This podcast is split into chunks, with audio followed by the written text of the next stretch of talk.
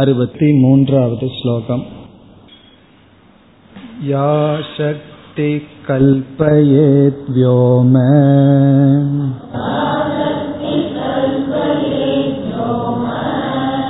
सा सद्व्योम्नोरभिन्नताम्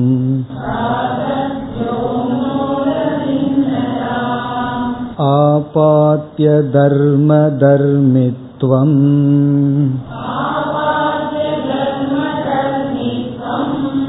व्यत्ययेनावकल्पयेत्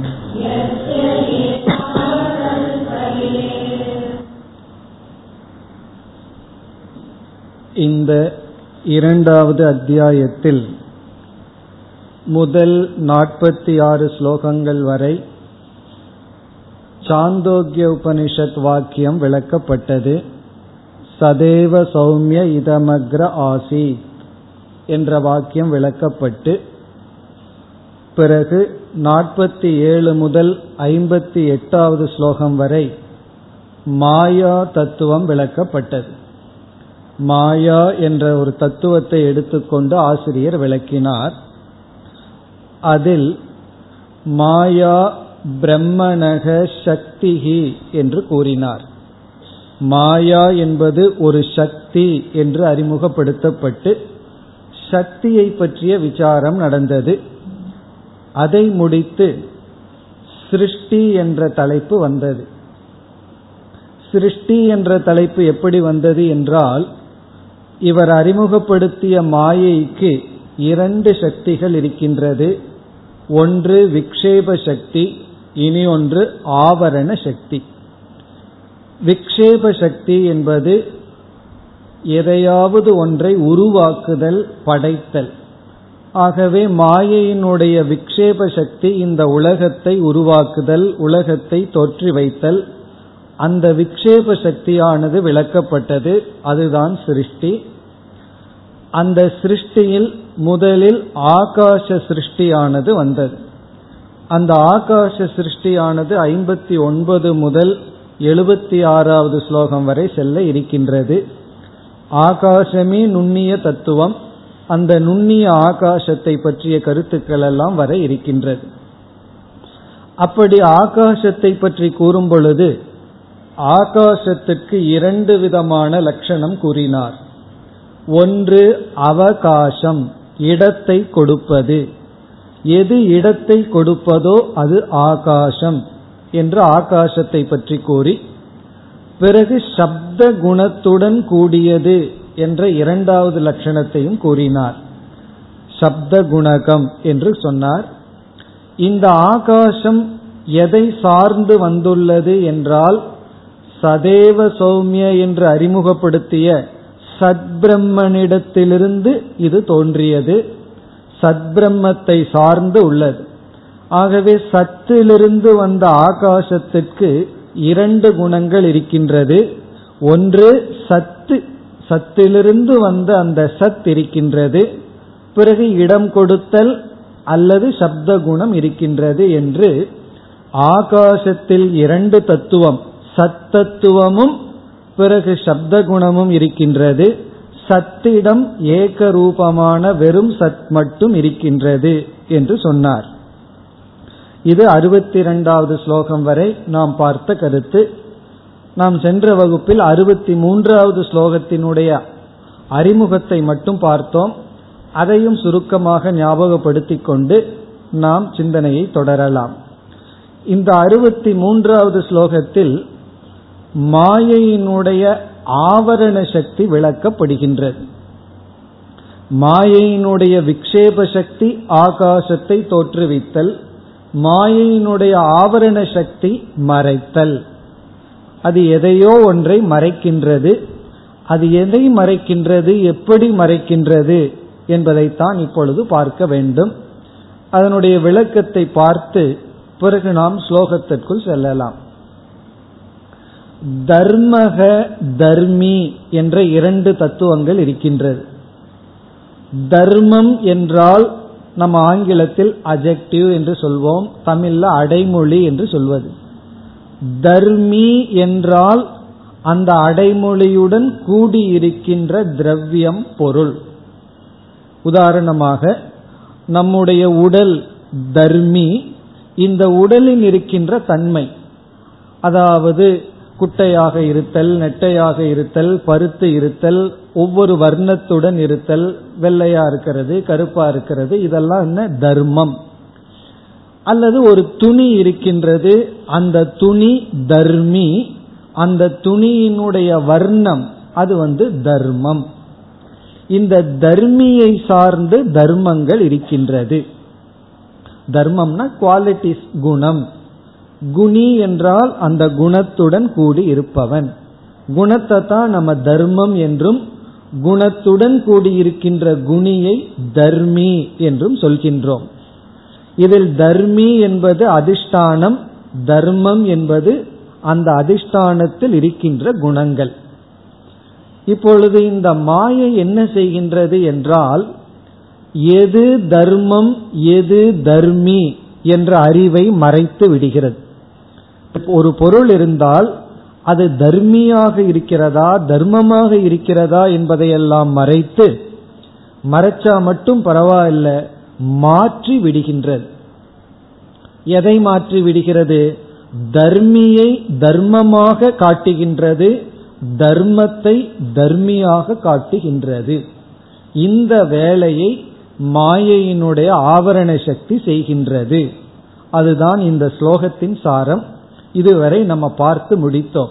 இனி மேற்கொண்டு நாம் தொடர வேண்டும். மேற்கொண்டும் இந்த தர்ம தர்மியை உதாகரணம் மூலமாக பார்க்கலாம். அதை புரிந்து கொண்டால்தான் இதற்கு பிறகு வருகின்ற சில ஸ்லோகங்களை எல்லாம் நாம் புரிந்து கொள்ள முடியும். இப்போ ஒரு உதாரணம் எடுத்துக்கொள்வோம். குதிரை இருக்கின்றது. பிறகு அந்த குதிரைக்கு விதவிதமான வர்ணங்கள் இருக்கின்றது. வெண்மையான குதிரை இருக்கின்றது சிவப்பான குதிரை இருக்கின்றது வெள்ளையான குதிரை இருக்கின்றது. இந்த குதிரையை நாம் தர்மி என்று அழைக்கின்றோம். இந்த தர்மியான குதிரைக்கு பல தர்மங்கள் இருக்கின்றது. பல குணங்கள் பல ஃபியூச்சர்ஸ் இருக்கின்றது. பொதுவாக நாம் சொல்லும் பொழுது எப்படி சொல்வோம் என்றால் வெண்மையான குதிரை வெள்ள குதிரை அப்படின்னு சொல்லுவோம்.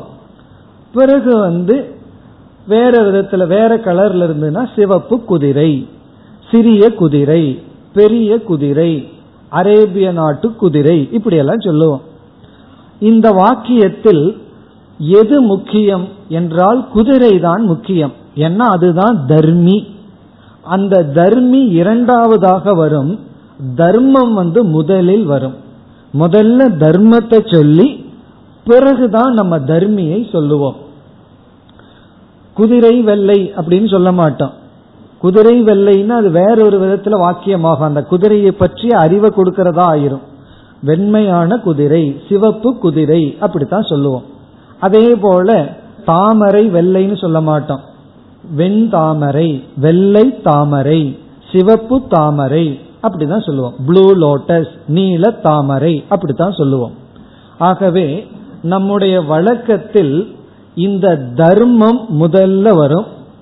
தர்மி பிறகு வருவார் தர்மி பின்னாடி வரும் தர்மம் முன் வரும். இதுதான் நம்ம வழக்கத்தில் வைத்துள்ளோம். இந்த மாயை என்ன செய்கின்றது? ஒரு பதார்த்தத்தில் எது தர்மம் எது தர்மி என்று தெரியாமல் நமக்கு செய்து எது தர்மம் எது தர்மின்னு பிரிக்க முடியாமல் நம்மை செய்து பிறகு என்ன செய்து விடுகிறது? எது தர்மமோ அதை தர்மி என நினைக்க வைக்கிறது. எது தர்மியோ அதை தர்மம் என நினைக்க வைக்கின்றது. அதாவது மாற்றி புரிந்து கொள்ள வைத்து விடுகின்றது. இது ஆகாசத்திலேயே நடந்துள்ளது. பிறகு மற்ற எல்லா இடத்திலும் நடந்துள்ளது என்று இங்கு கூறுகின்றார். இந்த கருத்தை ஆசிரியர் அடுத்த ஸ்லோகத்தில் விளக்க இருக்கின்றார். இப்ப தர்ம தர்மியை மாற்றி பிறகு எது தர்மம் எது தர்மி என்று தெரியாமல் நமக்கு செய்கின்றது. அதுதான் இந்த ஸ்லோகத்தினுடைய சாரம். இத வந்து நம்ம பழக்கத்திலும் இந்த தவறை செய்துள்ளோம். குதிரை விஷயத்துல சரியா இருந்துட்டோம். ஆனா தங்க விஷயம் மண் விஷயத்துல மாற்றி விட்டோம் உதாரணமாக குதிரையை சார்ந்து வர்ணங்கள் இருக்கின்றது. அதே போல தங்கத்தை சார்ந்து நகைகள் இருக்கின்றது. அப்படி நாம் வந்து ஒரு நகையை பற்றி பேச வேண்டும் என்றால் எது தர்மம் எது தர்மி? என் கையில் ஒரு நகை இருக்கின்றது. அது தங்கத்தால் செய்யப்பட்ட நகை. இதுல எது தர்மம் எது தர்மி என்றால் நகை வந்து தர்மம். தர்மியாக இருப்பது திரவியமாக இருப்பது தங்கம். காரணம் என்னவென்றால் அந்த தங்கம் நகையா இருக்கலாம் வளையலா இருக்கலாம் மோதிரமா இருக்கலாம் இப்படி வேண்டுமானாலும் இருக்கலாம். அந்த தங்கத்திடம் வந்த குணம் இப்ப நகையா இருக்கு பிறகு மோதிரமா மாறலாம் இப்படி வேண்டுமானாலும் மாறலாம். நம்ம வந்து வெண்மை குதிரைன்னு சொல்லும் பொழுது தர்மத்தை எங்க போட்டோம்? முன்னாடி போட்டு தர்மிய பின்னாடி போட்டோம். ஆனா இந்த இடத்தில் நகை விஷயத்தில் நம்ம எப்படி சொல்றோம்? நகை தங்கைனா சொல்றோம் நகை தங்கம்னா சொல்றோம் தங்க நகை அப்படின்னு சொல்றோம். இப்ப தங்கம்ங்கிறது என்ன? தர்மி அது முன்னாடி வந்தாச்சு. நகைங்கிறது என்ன? தர்மம் அது பின்னாடி வந்தாச்சு. அப்ப நமக்கு முக்கியத்துவம் எதுக்கு கொடுத்துட்டோம்? என்றால் தர்மத்துக்கு தான் நம்முடைய கவனத்தை கொடுத்து விட்டோம். தர்மி வந்து தர்மிக்கு வந்து தர்மம்ங்கிற தன்மையை கொடுத்து விட்டோம். அதே போல வந்து மண் பானை அப்படின்னு சொல்றோம். மண் வந்து பானையாம் இருக்கலாம் அல்லது எந்த விதமா வேண்டுமானாலும் இருக்கலாம். இப்ப பானைக்கு முக்கியத்துவம் மண்ணு வந்து முக்கியத்துவத்தை இழந்து விட்டது. இப்படி நம்ம விவகாரத்திலும் கூட இந்த தவறை நம்மை அறியாமல் செய்துள்ளோம். அது வந்து செய்ய வச்சது யாருன்னா மாயை தான் என்று இந்த மாயையினுடைய ஆவரண சக்தி தர்ம தர்மியை தவறாக புரிந்து கொள்ள வைத்து அதற்கு பிறகு எது தர்மம் எது தர்மி என்று தெரியாமல் வைக்கின்றது என்று இங்கு கூறுகின்றார். அது எப்படி மாற்றியுள்ளது என்று அடுத்த ஸ்லோகத்தில் கூறுவார். இப்பொழுது நாம் அறுபத்தி மூன்றாவது ஸ்லோகத்திற்குள் செல்லலாம். யா சக்திகி யா என்றால் எந்த ஒரு சக்திகி எந்த ஒரு சக்தியானது யா சக்திகி எந்த ஒரு சக்தியானது கல்பயேத் வியோம. வியோம என்றால் ஆகாசம் கல்பயேத் என்றால் ஆகாசத்தை கல்பித்ததோ ஆகாசத்தை தோற்று வைத்ததோ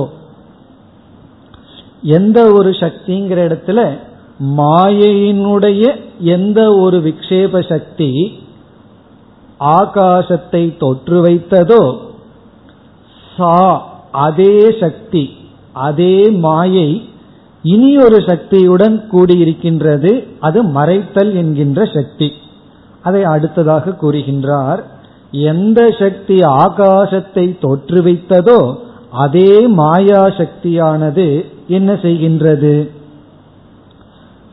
சத் வியோம் நோகோ சத் என்ற பிரம்ம வியோம என்றால் ஆகாசம் இந்த இரண்டுக்கும். சத்துக்கும் ஆகாசத்திற்கும் என்ன செய்கின்றது? அபின்னதாம். அபின்னதாம் என்றால் வேற்றுமை தெரியாமல். பின்னம்னா வேறுபட்டிருக்கிறது. ஆகாசம் வேறு சத்பிரம்மன் வேறு. வேற்றுமை தெரியாமல் அபின்னதாம். வேற்றுமை இன்மையை இரண்டாவது வரி ஆபாத்திய செய்ய வைத்து. ஆபாத்தியன செய்ய வைத்து. வேற்றுமை இன்மையை செய்ய வைக்கின்றது. கலந்து விடுகின்றது. எந்த ஒரு சக்தி ஆகாசத்தை தொற்று வைத்ததோ அதே சக்தி ஆகாசத்திற்கும் பிரம்மமான சத் சுரூபத்திற்கும் உள்ள வேற்றுமையை மறைத்து வேற்றுமையை உருவாக்கி அதாவது அந்த வேற்றுமை தெரியாமல் மறைத்து அர்த்தம். அந்த வேற்றுமை ஏற்கனவே இருக்கு. அந்த வேற்றுமையை மறைத்து. பிறகு அது மட்டுமா செய்கின்றது? தர்ம தர்மித்துவம். தர்மமாக இருக்கின்ற தன்மையையும் தர்மியாக இருக்கின்ற தன்மையையும் தர்ம தர்மித்துவம். இதுல ஒன்னு தர்மமா இருக்கு ஒன்னு தர்மியா இருக்கு. இந்த இரண்டையும் வியத்தியேன வியத்தியேன என்றால் தலைகீழாக. வியத்தியம்னா தலைகீழ் அர்த்தம். ஹிந்தியில் என்ன சொல்லுவார்கள்? உல்டான்னு சொல்லுவாங்கல்ல அதுதான் உல்டா தலைகீழாக வியத்தியேன தலைகீழாக என்ன இதைய அதையாக அதை இதையாக. சில பேர் வந்து தர்மத்தை அதர்மம்னு புரிந்து கொள்வார்கள். சில பேர் அதர்மத்தை தர்மம்னு புரிந்து கொள்வார்கள். அதை வந்து பகவான் கீதையில தாமச புத்தின்னு சொல்றார். லஞ்சம் வாங்காம பிழைக்க முடியாதுங்கிறது சில பேர் புரிஞ்சு கொண்ட தர்மம். அதுதான் தர்மம்னு முடிவு செய்கிறார்கள். இதெல்லாம் என்னன்னா இது வந்து தாமச புத்தி முழுமையாக வேற்றுமையுடன் புரிந்து கொள்வது.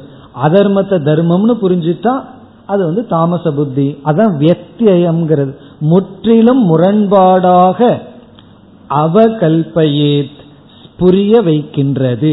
புரிய வைக்கின்றதுனா நம்மை நினைக்க வைக்கின்றது அந்த சக்தி. வியத்தியேன அவகல்பையே நமக்கு அவ்விதமான உணர்வை கொடுக்கின்றது அறிவை கொடுக்கின்றது. அவகல்பயத்தின நினைக்க வைக்கின்றது. தர்மத்தை தர்மியாக தர்மியை தர்மமாக நினைக்க வைக்கின்றது.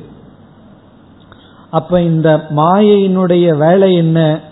ஒன்று ஒரு பொருளை உருவாக்குவது. இரண்டாவது வந்து அந்த எதனிடமிருந்து வந்ததோ அதற்கும் வந்த பொருளுக்கும் உள்ள சம்பந்தத்தை எல்லாம் மறைச்சு மாற்றி புரிய வைக்கின்றது. இப்படி தர்மத்தையும் தர்மியையும் தலைகீழாக புரிய வைக்கின்றது.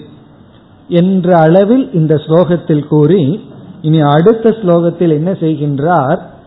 இதுல எது தர்மம் எது தர்மி? எது குணம் எது குணத்துடன் கூடியது? எப்படி மாற்றி நாம் புரிந்து கொண்டுள்ளோம்?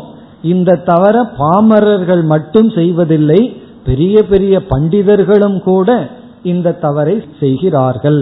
பண்டிதகாபி வியாமோகந்தி மோகத்தை அடைந்துள்ளார்கள். கீதையில் ஒரு இடத்துல பகவான் சொல்லியிருக்கார் எது கர்மம் எது அகர்மம்ங்கிற விஷயத்துல பண்டிதர்களும் குழப்பத்தை அடைந்துள்ளார்கள். அதே போல இங்க சொல்கின்றார் இந்த விஷயத்துல எல்லாருமே மோகத்தை அடைந்துள்ளார்கள். இப்ப எப்படி தவறு நடந்துள்ளது? இந்த ஆகாசத்திற்கும் பிரம்மத்திற்கும் என்ன தவறு? என்பதை அடுத்த ஸ்லோகத்தில் தெளிவுபடுத்துகின்றார் இப்ப இவ்விதம் அறுபத்தி மூன்றாவது ஸ்லோகத்தில் மாயையினுடைய ஆவரண சக்தியை இவ்விதம் அறிமுகப்படுத்தி உள்ளார் இனி அந்த ஆவரண சக்தி என்ன வேலை செய்துள்ளது அதை கூறுகின்றார் அறுபத்தி நான்கு சதோ व्योमत्वमापन्नम् व्योम्नः सत्तां तु लौकिकाः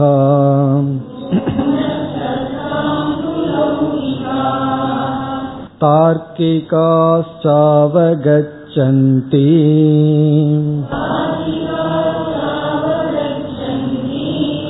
मायाया उचितं हि तत्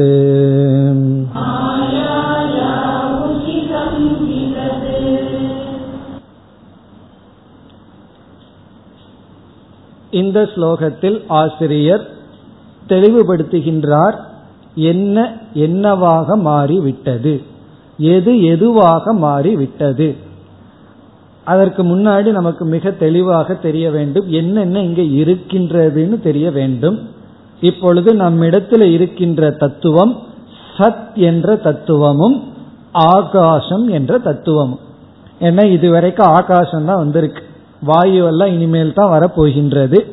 இப்ப சத் ஆகாசம்னு ரெண்டு தத்துவம் இருக்கின்றது.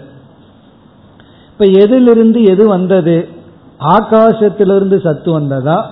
சத்திலிருந்து ஆகாசம் வந்ததா என்றால் சத்தை அதிஷ்டானமாக கொண்டு ஆகாசம் தோன்றியது. ஆகவே இது தர்மியாக இருப்பது யார்? ஆதாரமாக இருப்பது யார் என்றால் சத்.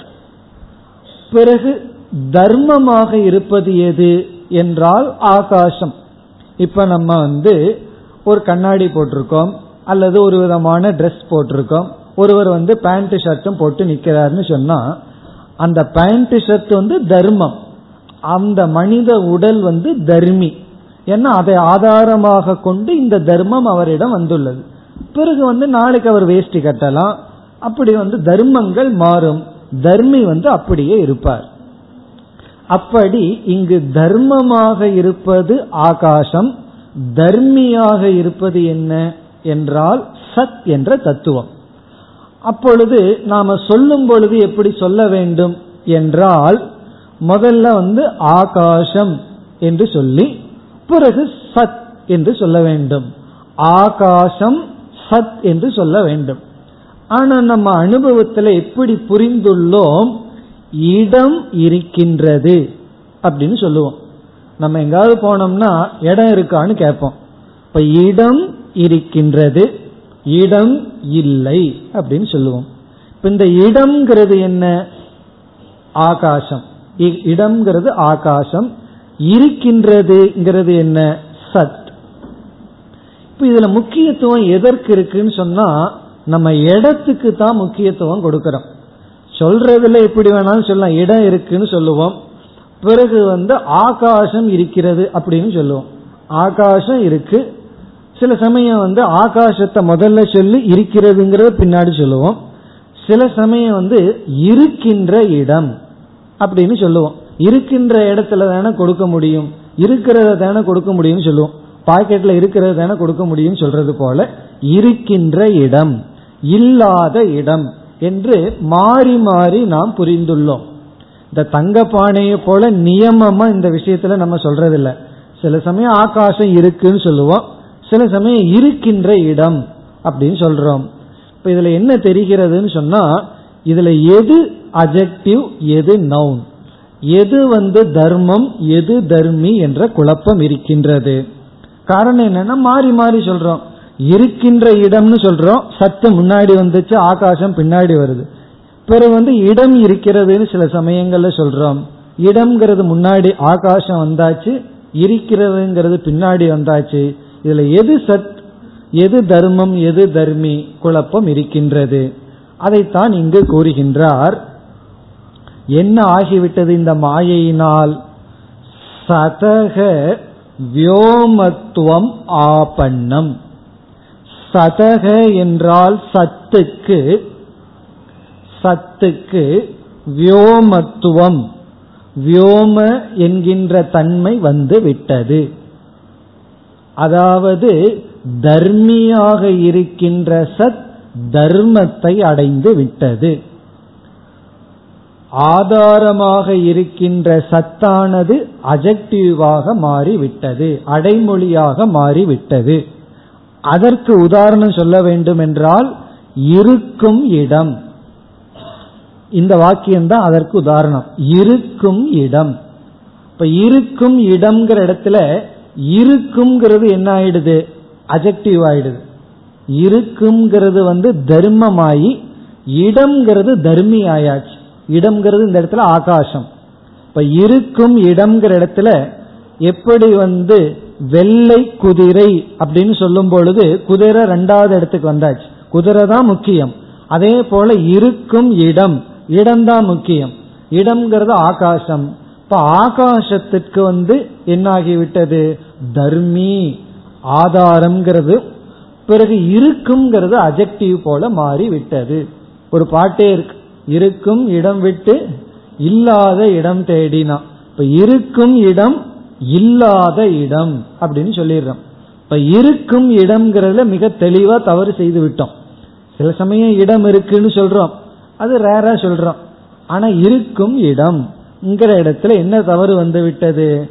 சத்துக்கு வியோமத்துவம் ஆபன்னம். என்ன இடம்ங்கிறது முக்கியமாயி இப்ப இடத்துக்கு அஜெக்டிவ் இருக்கிற இடம் இல்லாத இடம் அப்படிங்கிற மாதிரி ஆகிவிட்டது. அதைத்தான் கூறுகின்றார் ஆகாசத்தினுடைய தன்மை சத்துக்கு வந்து விட்டது.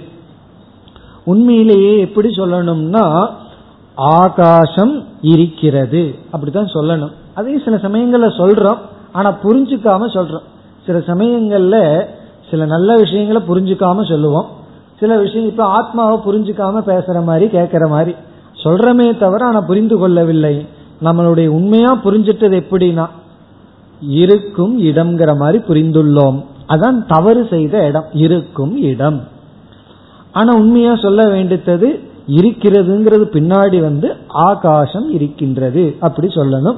அப்படி சொன்னாலும் கூட நம்ம புரிஞ்சிட்டதுல எப்படி இருக்குன்னா ஆகாசம் தான் முக்கியமாகவும் இருத்தல்ங்கிறது வந்து போவது போல் புரிந்துள்ளோம். அதைத்தான் சொல்றார்.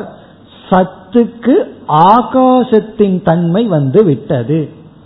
சதக வியோமத்துவம்னா ஆகாஷின் தன்மை ஆபண்ணம் வந்து விட்டது. அதே போல ஆகாசத்துக்கு சத்துவின் தன்மை வந்து விட்டது. அடுத்த வரியில சொல்றார். வியோம்னக சதாம். வியோம்னகன ஆகாசத்துக்கு சத்தாம் என்றால் சத்துவின் தன்மை இருத்தல் என்ற தன்மை வந்து விட்டது. தர்மம் தர்மியாகவும் தர்மி தர்மமாகவும் மாறிவிட்டது. இப்படி யார் சொல்கிறார்கள்? லௌகிகாகா லௌகிகாகான அஜானினக அறியாமையில் இருப்பவர்கள். உலகத்தில் இருப்பவர்கள். ஒரு விஷயம் தெரியாத தத்துவம் எல்லாம் படிக்காதவர்கள். தத்துவ ஆராய்ச்சி செய்யாதவர்கள் வந்து இவ்விதம் சொல்கிறார்கள். எவ்விதம் என்றால் அஜெக்டிவா இருக்கிற ஆகாசத்தை சத்தாகவும் சத்து போலையும் பிறகு திரவியமா வஸ்துவா இருக்கிற சத்தை ஆகாசத்தை போலையும் சொல்கிறார்கள். இந்த தவற சாதாரண மக்கள் மட்டுமா செய்கிறார்கள்? இரண்டாவது வரியில் தார்க்கிகாச்ச அவகச்சந்தி. தர்க்கவாதிகளும் இந்த தவறை செய்கிறார்கள். தத்துவத்தை உணர்ந்து கொள்ள வேண்டும் என்று சிந்திப்பவர்களும் இந்த தவறை செய்கிறார்கள். இவன் எதற்கு தர்க்கம் பேசுகின்றான்? உண்மையை உணர்ந்து கொள்வதற்கு தர்க்கம் பேசுகின்றான். அவர்களும் இவ்விதம் இந்த தவறை செய்கிறார்கள். பிறகு நம்ம சொல்லலாம் சாதாரண மக்கள் தப்பு செய்தா பரவாயில்ல. பெரிய பெரிய தத்துவவாதிகளே இவ்விதம் தப்பு செய்தா அது எப்படி நடக்கும்? சாதாரண மக்கள் ஒண்ணுமே சிந்திக்காதவர்கள் தப்பு செய்யட்டுமே. அதிகமாக சிந்தித்து உண்மையை உணர விரும்புபவர்களும் கூட இதை செய்கிறார்களே அது எப்படின்னா? அதான் மாயையினுடைய வேலைன்னு சொல்ற. மாயாயாக உச்சிதம் ஹி தது. இது மாயைக்கு உகந்த வேலை. மாயை இப்படி செய்ய வைக்கின்றது. மாயாயாகன மாயைக்கு தது. இவ்விதம் தவறாக புரிந்து கொள்ளுதல் உச்சிதம். உச்சிதம்னா ப்ராப்பர் அது நடக்கும். மாயையினால இது நடக்கும். மாயைக்கு என்ன லட்சணம்னா நடக்காததை நடத்தி வைக்கிறதா மாயைன்னு அர்த்தம். இது நடக்கவே நடக்காது ஆனா நடக்குது அதுதான் மாயை. எது நடக்காதோ அதை நடத்தி காட்டுறது தான் மாயை. நடக்கிறத நடத்தி காட்டுறது மாயை அல்ல. இப்ப மேஜிக் ஷோ போய் பாக்குறோம் அவன் சும்மா ஒரு டம்ளர் தண்ணி குடிச்சிட்டு உட்கார்ந்தான்னா அது மேஜிக் ஷோவான்னா அது நம்மளும் தான் பண்ணுவோம். ஒரு பானை தண்ணியை குடிச்சான்னா அதுதான் மேஜிக் சாதாரணமா நடக்காததை நடத்தி காட்டினா தான் அது வந்து வித்தை மாயை மேஜிக் நடக்கிறத அவர் காட்டினார்னா அது பெரிய மேஜிக் அல்ல. அதே போல மாயை என்னன்னா நடக்காததை நடத்தி காட்டுறது தான் மாயை. பெரிய தர்க்கவாதிகள் முதல் கொண்டு அனைவரும் இந்த தவறை செய்துள்ளார்கள். இருக்கிறத தலைகீழ காட்டுறது தப்பாக காட்டுவது அது மாயையினுடைய வேலை. அது மாயைக்கு உகந்தது. இங்க உச்சித்தம்ங்கிறதுக்கு ரெண்டு அர்த்தம் இருக்கு. மாயைக்கு உகந்தது மாயையினாலதான் அதை செய்ய முடியும். வேற யாராலையும் அதை செய்ய முடியாது என்று ஆகாச சிருஷ்டியை அறிமுகப்படுத்தி இந்த சிருஷ்டி வர்ற வரைக்கும் சத்தா இருக்கிற வரைக்கும் ஒரு பிரச்சனையும் இல்லை. இந்த ஆகாசம் வந்ததோ என்ன ஆயிடுது? எதனிடமிருந்து இந்த ஆகாசம் வந்ததோ அந்த ஆகாசம் உடனே என்ன ஆகிவிட்டது அந்த வந்த அதிஷ்டானத்தை மறைச்சு தான் தான் தோன்றியதாக தான் தான் மேலானதாக காட்டி விட்டது எதனிடமிருந்து வந்ததோ அது ஒரு சாதாரண விசேஷனம் சாதாரண குணம்ங்கிற தன்மைக்கு வந்து விட்டது. இனி அடுத்த ஸ்லோகத்தில் என்ன செய்கின்றார்? அது எப்படி மாயையினால் இந்த மாதிரி செய்ய முடியும்?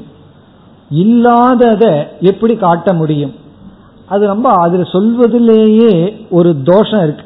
இல்லாததுன்னா இல்லாதது தான் அது எப்படி இல்லாததை பார்க்க முடியும்? இல்லாததை காட்ட முடியும். தலைகீழ எப்படி காட்ட முடியும்? இப்ப கண்ணு வந்து எல்லாத்தையும் நேரா காட்டுது. அது எப்படி தலைகீழாக காட்ட முடியும் என்றால் லௌகிக உதாரணத்தை சொல்ற. லௌகிகத்திலையும் அந்த மாதிரி நடந்துட்டு இருக்கு. அதைத்தான் மாயை செய்கிறது. இங்க நம்ம சின்ன தப்பு பண்றோம். மாயை தலைகீழாக காட்ட லௌகிக திருஷ்டாந்தக உலகத்தில் இருக்கிற ஒரு உதாரணத்தை சொல்றார் அறுபத்தி ஐந்து यद्यथा वर्तते तस्य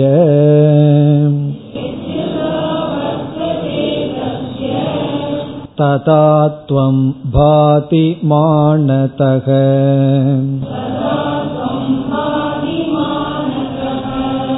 अन्यथा त्वं भ्रमेणेति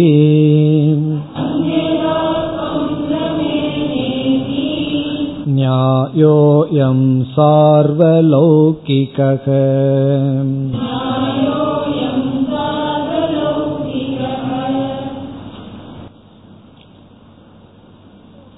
மிக எளிமையான ஒரு உதாரணத்தின் மூலமாக விளக்குகின்றார் நம்ம வந்து ஒரு பொருளை கண்ணில் பார்க்கிறோம்.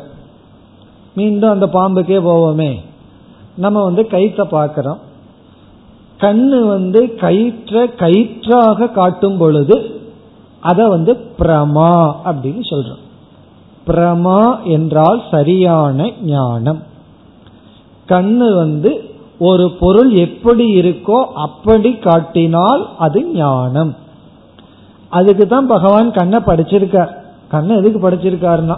ஒரு பொருள் எப்படி இருக்கோ அப்படி பாக்குறதுக்கு தான். காதை எதுக்கு படிச்சிருக்காருன்னா? ஒருத்தன் என்ன சொன்னானோ அதை அப்படியே கேட்கறதுக்கு தான் படிச்சிருக்கார். தப்பு தப்பா கேட்கறதுக்கு படிக்கல. ஆனால் சில சமயம் என்ன ஆயிருது? தவறா தவறா கேட்டுறோம் அவர் ஒன்று சொன்னா காதில் வேற விழுகும். பிறகு நம்ம ஒன்று திருப்பி சொல்றோம். பெரிய ரகலையெல்லாம் நடக்குது அதே போல கண்ணு என்ன செய்கின்றது சில சமயங்கள்ல? இருக்கிறத மாறி காட்டி விடுகிறது. பாம்பு பாம்பாக காட்டி விடுகிறது. இப்ப இது லௌகிகத்துல நடக்குது. இப்ப லௌகிகத்துல பிரமாணம் இருக்கிற பொருளை அப்படியே காட்டுது. அதே இது பிரமா என்று வரும் பொழுது பிரமா என்றால் தவறாக புரிந்து கொள்ளும் பொழுது என்ன ஏற்படுகின்றது? தலைகீழாக காட்டுகின்றது. வறண்ட பூமியில நீரை காட்டுகின்றது. முழுமையா தலைகீழா தான் இருக்கு. காஞ்சு போன பூமியில காணல் நீரை பார்க்கிறோம். இது எதனால பார்க்கிறோம்? பிரமா பை மிஸ்டேக் எப்படி லௌகிகத்துல நம்ம பிரமாணம் தவறாக பயன்படுத்தப்படும் பொழுது பிரமாணத்துல ஒரு தோஷம் வரும் பொழுது அந்த பிரமாணத்துல தோஷம் வந்தா தோஷத்துடன் கூடிய கண் எப்படி தலைகீழா காட்டுதோ அப்படி மாயையானது தலைகீழாக காட்டுகின்றது. அதுதான் இந்த ஸ்லோகத்தின் சாரம். பிரமாணம் இருக்கிறத அப்படியே காட்டும்.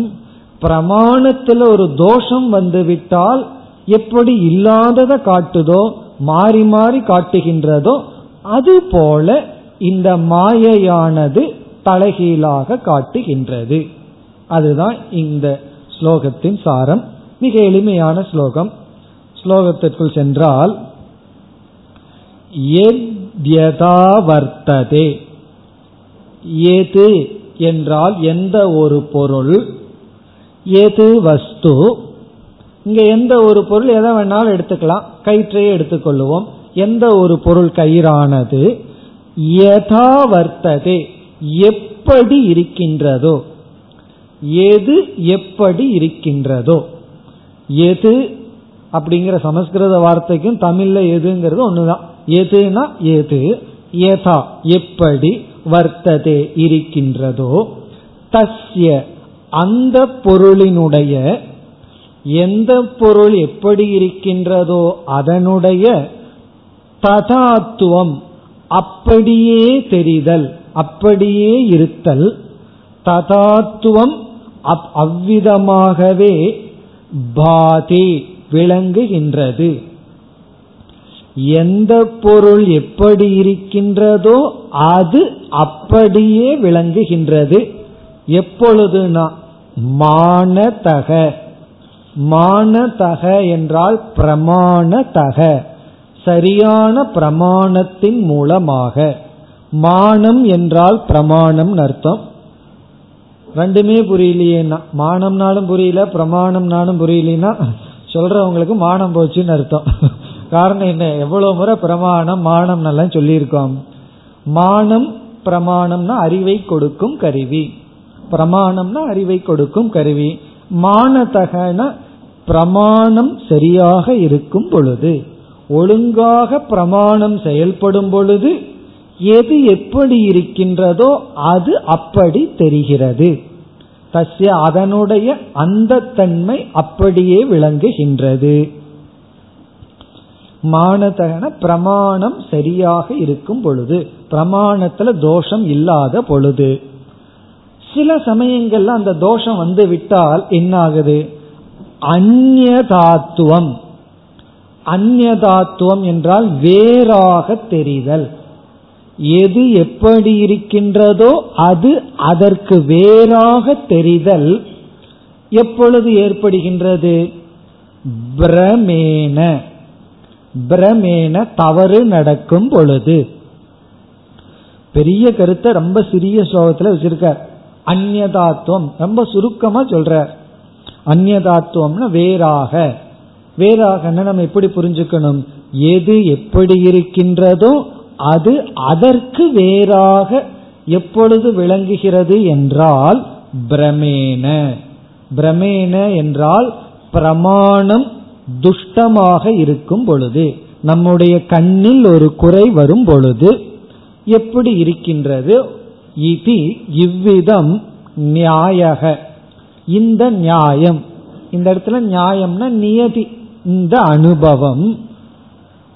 அயம் சார்வலௌகிகக. சார்வலௌகிகன எல்லோருக்கும் தெரிந்த ஒன்று. பொதுவான நியாயம். அயம் நியாயக இந்த நியதியானது சார்வலௌகிகன்னு ஏன் சொல்றாருன்னா எல்லா மதவாதிகளாலும் எல்லோராலும் பொதுவாக அப்செக்ஷன் இல்லாம ஏற்றுக்கொள்ளக்கூடியது. எல்லாத்துக்கும் பொதுவானதுன்னு அர்த்தம். எது பொதுவானது? பிரமாணம் ஒழுங்கா இருந்தா இருக்கிறது அப்படியே தெரியும். பிரமாணத்துல குறை வரும் பொழுது இருக்கிறத தவறா புரிஞ்சுக்கிறோம். இது எல்லாத்துக்கும் தெரிஞ்ச விஷயம்தான் இது போல மாயை செய்கின்றது. இப்ப மாயை என்ன செய்கின்றது? பிரமா என்ன பண்ணுதோ அது போல செய்கின்றது. துஷ்ட பிரமாணத்தினுடைய வேலையை மாயை செய்கின்றது. அதனாலதான் அந்த மாயையிலிருந்து வெளியே வரணும்னு சொல்றோம். மாயையும் ஒழுங்கா காட்டிட்டு இருந்ததுன்னா எதற்கு மாயையை நம்ம விடணும்? மாயைங்கிற பிடியிலிருந்து ஏன் தப்பிக்க விரும்புறோம்? அது இருக்கிறத இருக்கிறபடி காட்டுறதில்ல. பிரமாவை போல அது வேலை செய்கின்றது. என்று இந்த மாயையினுடைய செயலுக்கு லௌகிக்க உதாரணத்தை கொடுத்து இங்கு விளக்கினார். இனி அடுத்த ஸ்லோகத்தில் என்ன செய்கின்றார்? நாம வந்து என்ன செய்யணும் இப்போ? விபரீதமான ஞானத்துல இருக்கும். இந்த மாயை ஒன்று செய்ததுன்னு சொன்னா அதற்கு எதுனா நம்ம ஒன்று செய்து மாயையினுடைய செயலை நீக்கணும். இப்போ மாயை விபரீதமாக காட்டி உள்ளது. அந்த விபரீத ஞானத்திலிருந்து விடுதலை அடைய உபாயம் நமக்கு தேவை. அந்த உபாயத்தை அறுபத்தி ஆறாவது ஸ்லோகத்தில் சொல்றார். இந்த மாயை ஏதோ ஒன்று செஞ்சு விட்டது. அதுக்கு என்ன உபாயம் ஆகவே அறுபத்தி ஆறு உபாயம் எதற்கு உபாயம்னா பிரம நிவத்தி உபாயக தவறான அறிவிலிருந்து நீங்க உபாயம் அறுபத்தி ஆறு ஏவம் ஸ்ருதி விசாராத் प्राक् यथा यद्वस्तु भासते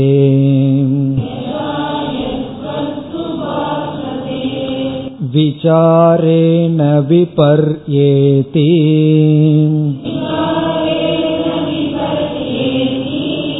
ततस्तच्चिन्त्यतां वियते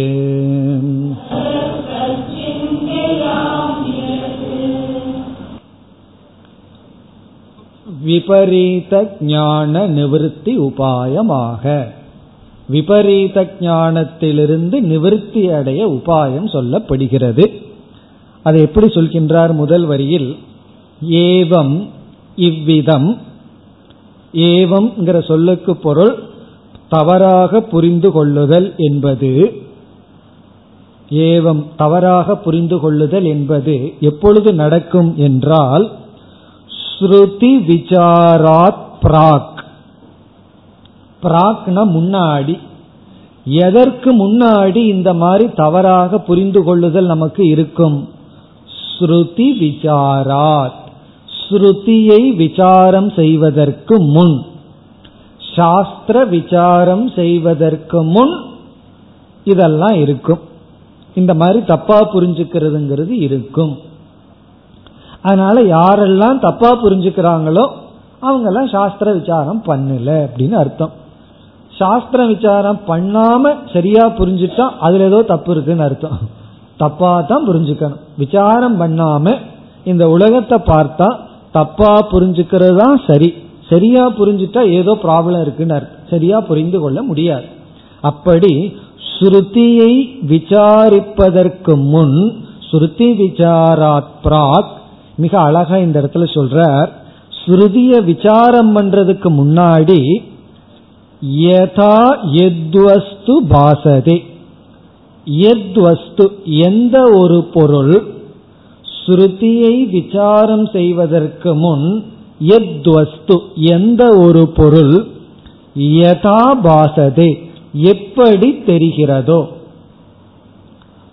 ரெண்டாவது பகுதியில் இருக்கின்றது யதா எப்படி பாசதே தெரிகிறதோ எந்த பொருள் எப்படி தெரிகிறதோ ஸ்ருதியை விசாரிப்பதற்கு முன் எந்த பொருள் எப்படி தெரிகிறதோ அந்த பொருள் என்ன ஆகும்னா விசாரேன விசாரம் செய்வதனால் விபர்யேதி தலைகீழாக மாறும்.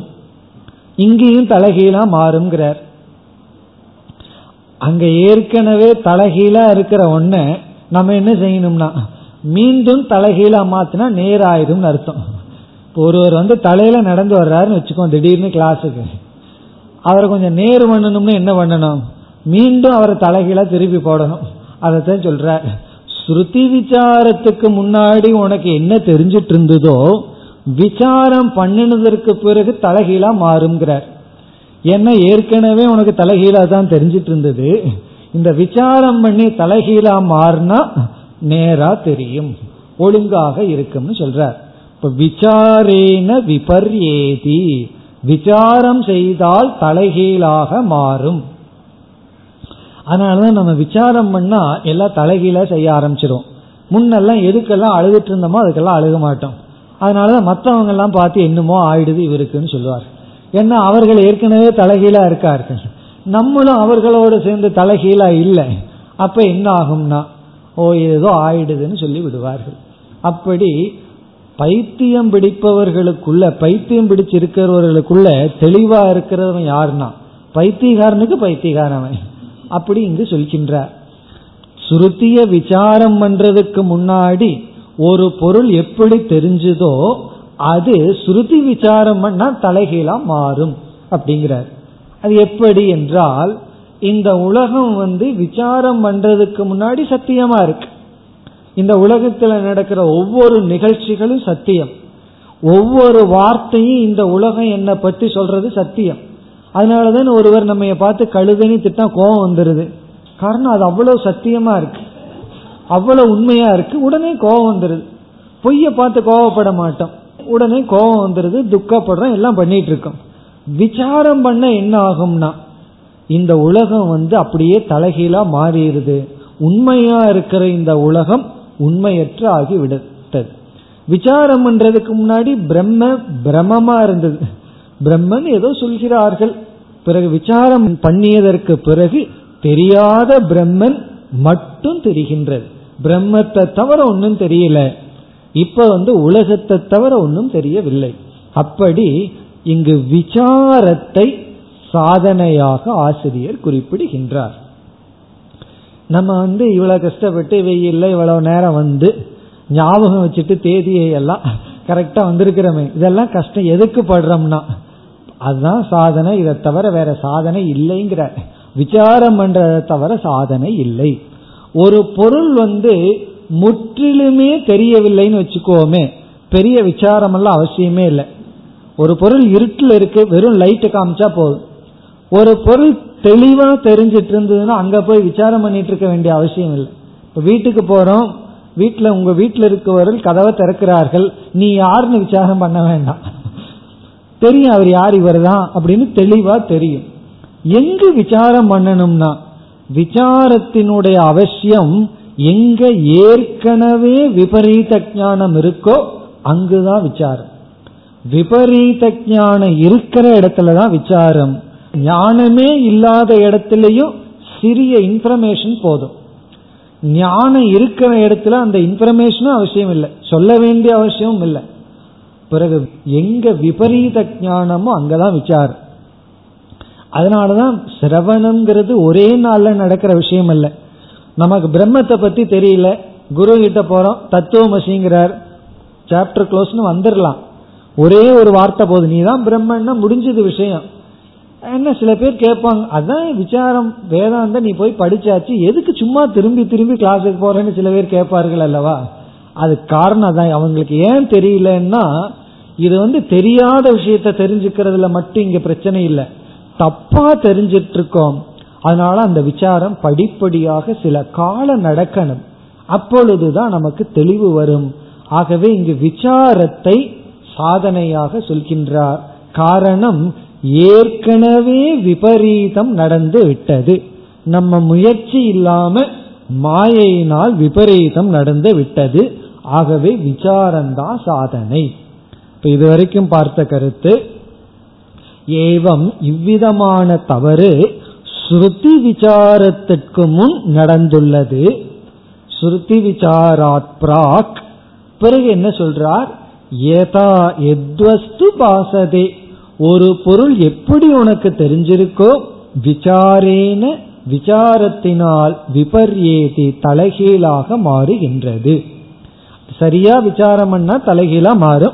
விசாரத்திலையும் குறை இருந்தா அது மாறாது அப்படியே இருக்கும். அது என்னன்னா பிரமாணத்துல குறை பிரமாணத்துல தோஷம்.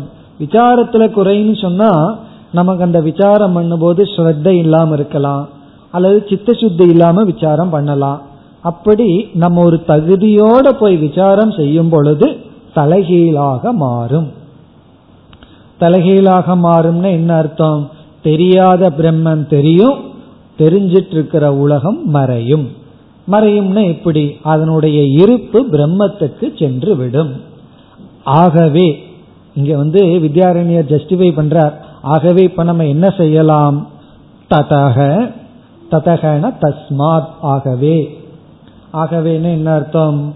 விசாரம் செய்தாக வேண்டிய காரணத்தினால் விசாரம் என்ற சாதனை தேவைப்படுவதனால். ஏன் விசாரம் தேவை? விபரீத ஞானத்தை அடைந்துள்ளோம். அந்த விபரீத ஞானத்தை நீக்கிறதுக்கு விசாரம் தேவைப்படுகின்ற காரணத்தினால் தது வியத் சிந்தியதாம். தது வியத். இந்த ஆகாசத்தை பற்றி சிந்தியதாம் விசாரத்தை மேற்கொள்வோம். சிந்தியதாம்னா இப்ப சிந்திப்போம்.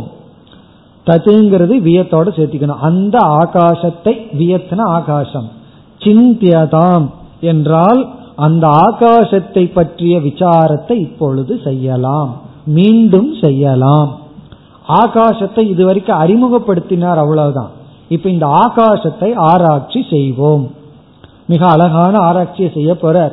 நம்ம இதுவரைக்கும் கேட்காத கருத்து எந்த உபனிஷத்திலையும் கீதையில எல்லாம் கேட்டிருக்கவே மாட்டோம். அப்படிப்பட்ட ஆகாசத்தை பற்றி மிக நுண்ணிய கருத்துக்களை எல்லாம் மிக அழகாக இப்பொழுது செய்ய போகின்றார். அப்படி செய்யறதுக்கு முன்னாடி எனக்கு நேரம் போகலின்னு செய்யல இது தேவை. இந்த விசாரம் நமக்கு தேவை. ஏன்னா விபரீத ஞானத்தை நம்ம அடைஞ்சுள்ளோம். இந்த விபரீத ஞானத்தை நீக்கிறதுக்கு விசாரம்தான் சாதனை. ததக தஸ்மாத் நாம் இப்பொழுது அஸ்மாபிகி நம்மால் இப்பொழுது சிந்திக்கப்படட்டும். எது? தது வியத். இந்த ஆகாசமானது விசாரத்துக்கு இனி எடுத்துக்கொள்வோம்.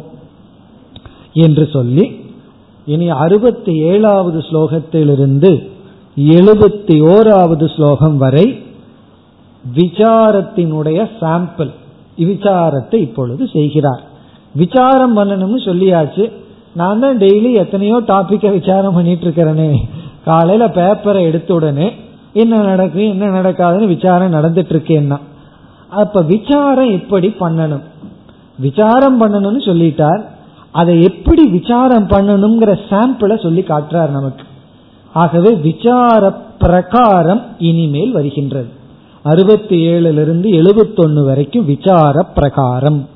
விசார பிரகாரம்னா எப்படி விசாரம் செய்தல்? விசாரம் செய்து காட்டுகின்றார். ஆகவே இந்த பகுதியை தான் சிரவணம்னு சொல்றோம். சிரவணம்னா விசாரம் செய்கின்ற பகுதி. பிறகு மிக அழகான கருத்தெல்லாம் சொல்ல போற விசாரம் பண்ணி முடிச்சாச்சு ஆனா இதெல்லாம் புத்தியில நிக்கலையேன்னு ஒருத்தன் சொல்லுவான் வந்து. சரி அதுக்கு என்ன பண்ணலாம்னு சொல்லுவார். சந்தேகம் எல்லாம் போயாச்சு ஆனா மறந்து மறந்து போறேன்னு சொல்லுவான். அதுக்கு என்ன பண்ணணும்னு சொல்ல போகின்றார். இப்ப வந்து விசாரத்தை மேற்கொள்வோம்னு சொல்லி இனி விசாரத்தில் நாம் ஈடுபடுகின்றோம். விசாரத்தினுடைய சாம்பிள் ஆகாசத்தை வச்சுட்டு செய்வார். பிறகு வாயுவை வச்சுட்டு கொஞ்சம் செய்வார். பிறகு என்ன செய்வார்? அக்னிக்கெல்லாம் எக்ஸட்ரான்னு போட்டுருவார். இதே போல அக்னி ஆபகங்கிற விஷயத்துல செய்து விடுங்கள். நான் ரெண்டுக்கு செய்து காட்டுகின்றேன்னு சொல்லி ஆகாச விஷயத்திலும் வாயு விஷயத்திலும் மட்டும் விசாரம் பண்ணுவார். மீதியை வந்து அதே போல நம்ம செய்து விட வேண்டும்னு சொல்லுவார். இனி நம்ம அடுத்த ஸ்லோகத்திற்கு செல்கின்றோம். இங்கு விசாரம் ஆரம்பமாகின்றது அறுபத்தி ஏழு भिन्ने वियत्सति शब्द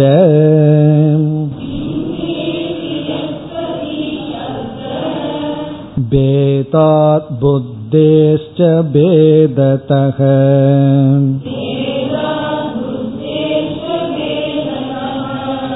वाय्वातिष्वनुवृत्तं सत्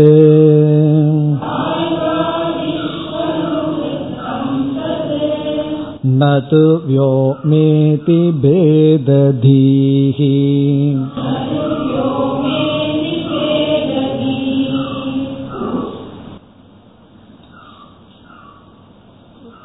விசாரத்தின் பிரகாரம் ஆரம்பிக்கப்படுகின்றது இப்பொழுது விசாரத்திற்குரிய பொருள் என்ன? எதை இப்பொழுது விசாரம் பண்றோம்?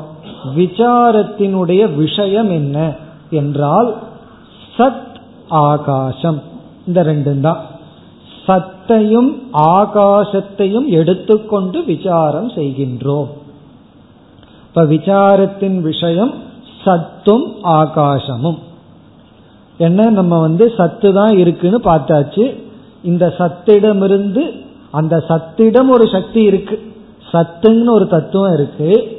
அதனிடத்துல மாயான்னு ஒரு சக்தி இருக்கு. அந்த சக்தி என்ன செய்து விட்டது? ஆகாசத்தை தோற்றுவித்து விட்டது. ஆகாசம் வந்த உடனே என்ன ஆயிடுது?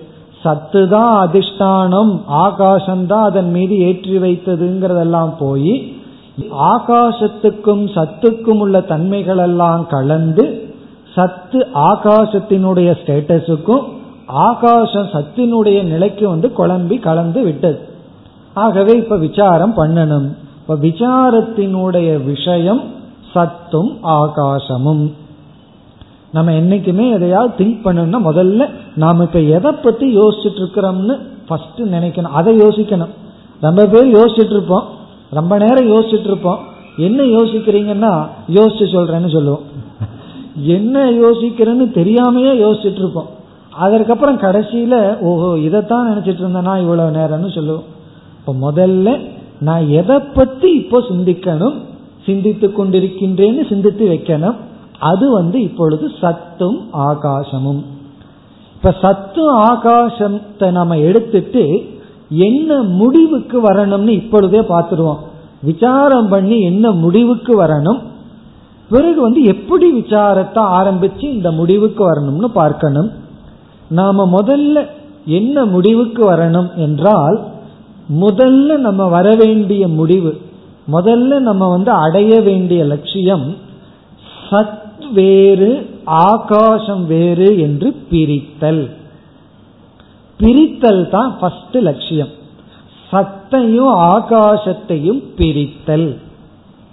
நிழலையும் நிஜத்தையும் பிரித்தல். ஏன்னா ரெண்டும் பிரிக்க முடியாம கலந்திருக்கு. அதை பிரித்தல். அப்ப விசாரத்தினுடைய பலம் விசாரம் செஞ்சு கடைசியா அடைய வேண்டிய ஃபர்ஸ்ட் ஸ்டெப் வந்து பேத ஞானம் அபேத ஞானம் வேணும்னு கடைசியில சொல்லுவோம். ஆனா ஆரம்பத்துல பேத ஞானம் வேண்டும். எதற்கு எதற்கும் வேற்றுமை? சத்து வேறு ஆகாசம் வேறு. ஆத்மானாத்ம விசாரம் சொல்றோம் அல்லவா எது ஆத்மா எது சரீரம்னு பிரிக்கிறோம் அல்லவா அப்படி பிரிக்கணும். பிரிச்சதற்கு பிறகு சத் சத்தியம் ஆகாசம் மித்தியா ஞானம் வரணும். பிரிச்சதுக்கு பிறகு நான் பிரிச்சுட்டேன் ஆனா சத்து தத்துவம் மித்தியா ஆகாசம் சத்தியம்னு முடிவுக்கு வரக்கூடாது. பிரிச்சு சரியான முடிவுக்கு வரணும். ரெண்டு பேர் இருக்கான் ரெண்டு பேர்ல யாரோ ஒருத்தன் வந்து ஏதோ ஒன்று எடுத்துட்டான். முதல்ல பிரிக்கணும். யாரு திருடன் யாராருன்னு பிரிச்சு பிறகு யாரு திருடன் யாரு நல்லவன்னு பிரிக்கிறது போல இங்க சத்தினுடைய தர்மம் தன்மை ஆகாசத்தினுடைய தன்மை என்னன்னு நிர்ணயம் செய்ய வேண்டும். இப்ப விசாரத்தினுடைய லட்சியம் சத்தையும் ஆகாசத்தையும் பிரிச்சு சத்து சத்தியமாகவும் ஆகாசம் மித்யாவாகவும் செய்ய வேண்டும். அதைத்தான் செய்ய போகின்றார். மேலும் அடுத்த வகுப்பில் தொடரலாம். ஓம் போர் நமத போர் நமிதம் போர் போர் நமுதச்சதேம் பூர்ணய பூர்ணமாதாய பூர்ணமேவாவசிஷ்யதேம். ॐ शान्ति शान्ति शान्तिः